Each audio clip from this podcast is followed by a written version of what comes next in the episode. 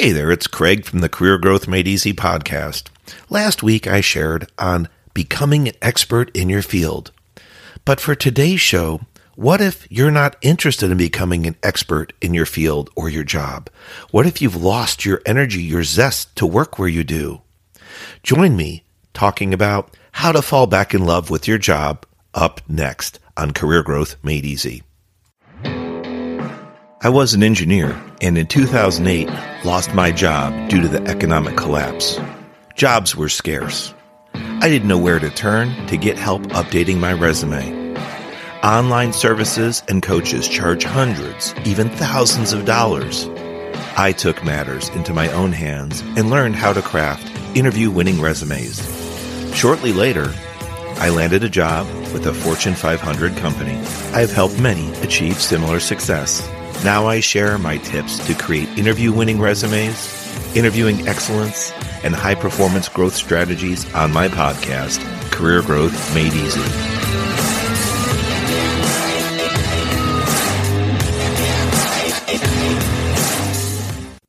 Hey there, it's Craig Ansell with the Career Growth Made Easy podcast. Welcome back. I hope today's show topic, how to fall back in love with your job, interested you. Maybe it hit a nerve, it struck a nerve. When I think about that topic, some of these phrases come to mind, and maybe they do for you as well. Job satisfaction, job evaluation, ah, self evaluation. And then how about alignment of goals? And then finally, if I were to ask you, working for a purpose, but whose purpose? Right? Then there's also, are you being recognized? I'm going to go over a number of those things today and see if they strike a chord with you. Some of those phrases certainly did with me. As I've been able to travel around and meet with people, do some mentoring, some coaching, and also speak at certain corporations, I've been fortunate to hear a lot of feedback about some people that really enjoy their jobs, feel they're being well respected, well paid, and others not the case. So that made me think about today's topic how to fall back in love with your job. I would say going back, all the way back to when you got hired, can you remember that day? Maybe it was just moments ago. Maybe you just got your first job. Maybe you've recently switched jobs and you were just hired in. Or perhaps you're more seasoned, more experienced, and you've been in your role for five or ten years. I know it can vary. But thinking back to that day, do you remember the application process? Do you even remember why you applied for that specific job? If you're speaking back to me, I'm sorry I can't hear you, but some of you are probably saying, well, Craig, duh, I needed income. I needed a job, so I needed money. Yeah, I get that. That can be the base, the base need that we have, right? We need money, money to survive. In reality, why did you pick that particular job? Many jobs are available today. It's, here we are in February 2023. As I've traveled the United States, many job openings in airports, in public facilities, in the private sector, in a variety from hands-on work, you know, working out in the field, technical skills to jobs, office jobs, to leadership jobs. There's a number. So why did you take your specific job that you're in today? Do you remember the interview process? Were you excited, almost giddy inside, kind of nervous? Like, wow, I hope I get picked. Yes, I need the job and I want the money. But what drove you to that specific company and that specific role? That's really what today's show is about.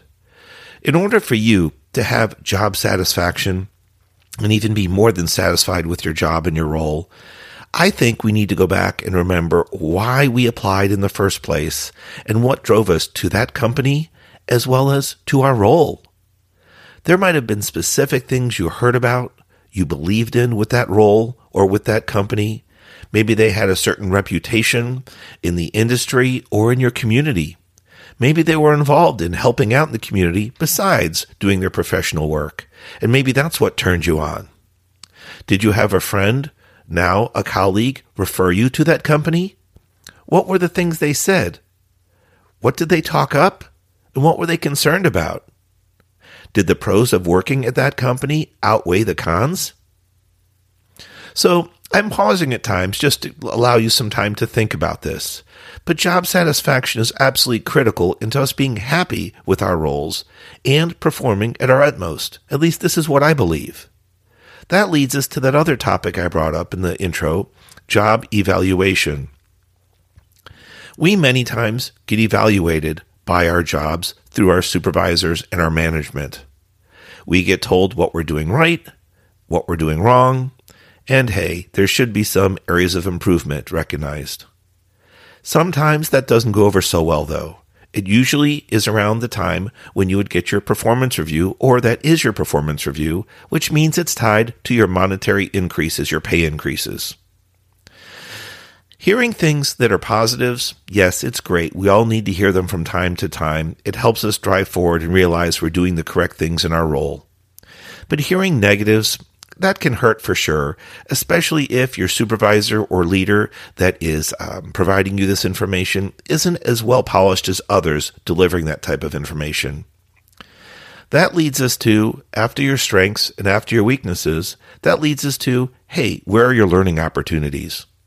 So I would take a look at your weaknesses. And after you've let your emotions die down, especially if there were a few stingers in there, right? If there were some really assertive, really strong negative comments that you thought this year, this per- this uh, performance review period, you did really, really well, but you just had a few negatives that really irritated you. It's not good to work when you're in an emotional state. We all know that, but sometimes it's difficult to actually come through and process that and cool down and calm down. But if you're able to do that, Take a look back at your performance reviews and see where your areas of strength are so that you should continue those, but then your areas of weakness, hence being areas you should have training on. The training doesn't always have to be within your company, by the way. You can go ahead and seek that outside of your company on your breaks or on your time off at home. There are so many ways, pathways, I would say, to gaining information now. I think it's edu. Oh, geez, uh, edux is it? I'll have to look it up and, and get back to you on that. But even in one of my prior shows, there are large colleges, universities such as Harvard that have free educational programs online you basically go through the same content as my understanding that a paid student would. However, you don't take the actual tests. And of course, if you were to complete the course, you're not going to have a degree because you didn't attend the formal classes, but you'll have access to the same learning information. I just believe it's without the testing, without access to the teacher, and of course, the final exam, therefore not getting your degree. But a lot of people can be self taught and get self help this way. I've done this for years. Books are my pathway, along with some research and studying on the internet. But back back to today's show though about falling back in love with your job.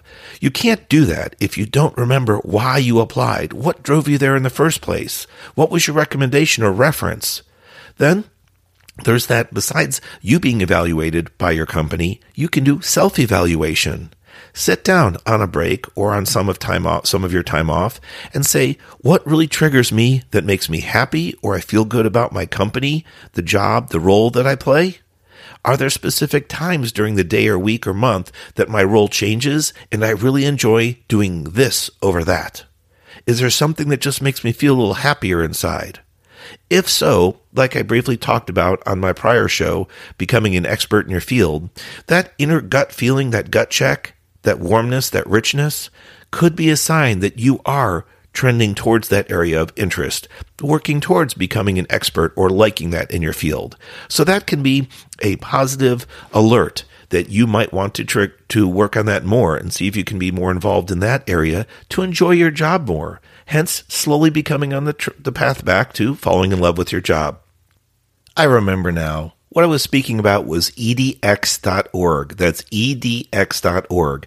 And I would say it's like a free online courses by large universities such as Harvard, MIT, and others. So check out edx.org if you're looking for some free education online. Now, another topic I mentioned in the intro, alignment of goals. Okay. You can have goals. Yes, Craig, it's to work and make money. I got it. On a monotone level, I get it but we're not there. That's not what we're doing. It's about our passions inside. If they're covered over and buried over with dirt and dust from just working the mundane job, that's a problem. That can lead to job dissatisfaction. That can lead to unhappiness. That can lead, uh, in extreme cases, to depression, anxiety, fear, stress, not even wanting to go into your job. If those feelings are starting to happen to you, that is clearly a red flag. Stop and think about it. Can you uncover the root cause, the main reason or reasons why you're feeling the way you are? With alignment of goals, what I'm talking about right now is making sure your goals as the employee align with those of your employer and more specifically your job role, your job function. Especially for those that have been in their jobs for quite some time, months or years, we can become comfortable, dare I say, complacent. It becomes kind of easy to do our jobs, and we almost go on a sense of autopilot. If you're in that role for a long period of time and you've been doing tasks or activities on certain days and kind of forget how you completed that activity or weren't aware that you just performed a process or procedure, that's what I'm talking about. That's when your brain goes into autopilot mode because you've done it so routinely, so regularly that you're not fully engaged and fully focused. On one hand, it's great you got the work done. But on the other hand, it's not so great that you weren't aware what you were doing. Kind of like autopilot when you drive to work some days and you don't realize how you got there, and all of a sudden you're pulling into a parking lot or you're pulling up to a red light, you need to stop suddenly. That has happened to me occasionally, and I know in talking to some of the other listeners, it's happened to them. These are just signs that you're in a comfortable area, albeit a complacent area, and it can be some warning signs. But back to looking for your alignment of goals we can do things in our job roles that may not be adding value to our jobs. Yes, it's amazing. We could be doing busy work, feeling that we're actually busy, expending physical energy, mental energy, but at the end of the day, did it move the needle for our company? Did it move the needle for our job? And did it move the needle for our department when it comes to our managers' goals and metrics? The uh, the quantitative analysis, the numbers behind his company or his role, right? His team has to, or her team has to perform certain things and get certain things done, make certain metrics, make certain targets. If we're doing busy work, that can be a red flag. So we have to back off and say, the work that we're doing, Yes, it might be hard mentally, physically, but what value is it providing? And that's where we have to step back with a certain level of maturity and with a certain level of emotional intelligence and analyze things. We have to not blame ourselves for the work that we're doing, that we've allowed ourselves to get into this kind of um, non value added slump, and take a break from it. Depending on how close you are to your leadership or to your peers, you could set up a brief meeting with them to talk to them. And I would do that separately. Talk to some of your coworkers, your colleagues, your peers, but have a focused agenda when you speak to them. Just say, you know, Hey, Craig, listen, we've been working together for quite some time. You know, how do you like your job? And you know, what, what, what do you like about your job specifically? And then you listen to them and you listen caringly and with, with a focus. Then you ask them a few follow up questions, and you could even ask, hey, what are some of the areas of your job that you find challenging? Essentially, what you're asking is, what are the areas that are difficult for them or potentially that they don't like? If you align with some of those challenges, you may feel comfortable enough to share that with them. It would be great to have something in common, and that could expand on, hey, why do you think that is that we feel this way about this particular task or this particular activity? Do you think there's ways that we can work together to improve it, to team up on it so we can overcome this hurdle or this challenge? With regards to speaking to your manager or someone on the leadership team, think about what you want to achieve from this meeting and time the meeting, say 15 minutes, whatnot. Just, hey, can I talk to you a minute? And set it up with them. Now, you might want to give them a verbal intro. First of all, go by your manager and ask, Hey, I'm going to be setting up a meeting with you. Is 15 minutes okay? Your calendar looks free. They might like that. They know something's coming. And if they ask you about the topic, it's just just a brief check-in, just to make sure I'm on track with my position, with my job, you know, my performance, something of that nature. But when you meet, you should have an agenda. You should have three or four bullet points, in my opinion, that you'd want to have that you follow through and check off. You want to have focus so that when you ask your questions or share your information, you get feedback and it helps you on your career growth journey. You may have some feedback that you're not prepared for or that you find unexpected. And so therefore, you need to be prepared for negative feedback, right? Hopefully it's constructive, but not in all cases. I've had a variety of supervisors and leaders over the time. So some of them were very short lived terms and others are very long term.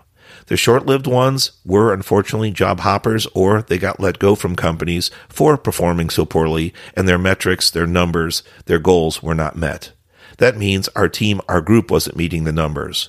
But thankfully, upper management saw that those problems occurred when that person came into leadership of our group temporarily. So it's not always going to be the case that they can tie it back to a particular person with weak managerial or leadership skills. But hopefully you have someone that you can trust and rely on to speak to in management or leadership, and then you can talk to them. Now, on the emotional side of things, you may say, I don't love my job anymore. That's the reality, right? Or you might be more crass about it and say, I hate my job. That might be how you're feeling, but I would recommend against using those emotional words with your supervision or management. What you could say is, I just wanted to check in to see if, you know, the way I'm performing the job is acceptable and I'm performing at or above average, things of that nature, and then get their feedback. If you don't like their feedback, you usually are welcome to give them counter feedback or to dive into that situation more and ask, do you have some particular trainings that could benefit me so that I can understand the position, the job, the role better? Or you identified this particular task that I'm not performing as well as others. Could I be paired up with someone to learn their process and gain from their experience so that I could perform more highly for the company? that would give you someone to work with and interface with, hopefully build a relationship with, whether it's either a peer on your team or outside your group, so you can network a little. And you get to gain some valuable experience in inter- interacting with others. We naturally love to be around others. Some of us are introverts, being more quiet, and some of us are extroverts, where we're more outspoken and could start up a conversation with a tree, right? So, how's it going today, Mr. Tree? What a wonderful rain we had. Your leaves look really green. Now, that was, that was silly, okay? But the point is, some of us just really enjoy talking, and some of us so much so that we start podcasts. It's human nature to want to communicate, at least at some level, and to receive feedback, to be recognized for our abilities our skills, and the tasks that we perform. So, as we start to wrap up today's episode, how to fall back in love with your job, I gave you a number of things to just kind of chill and meditate on, right? Stew on. Job satisfaction, job evaluation, your self evaluation, and then your alignment of goals. Make sure that your goals are also the targets and goals of your company, your group, your specific tasks, the job that you perform. And then I mentioned also working for a purpose, but whose. You need to remember why you're in your role, why you were hired in the first place. There were specific tasks, processes, outputs that they needed from you. So think back to all those things. Find your why again, your purpose.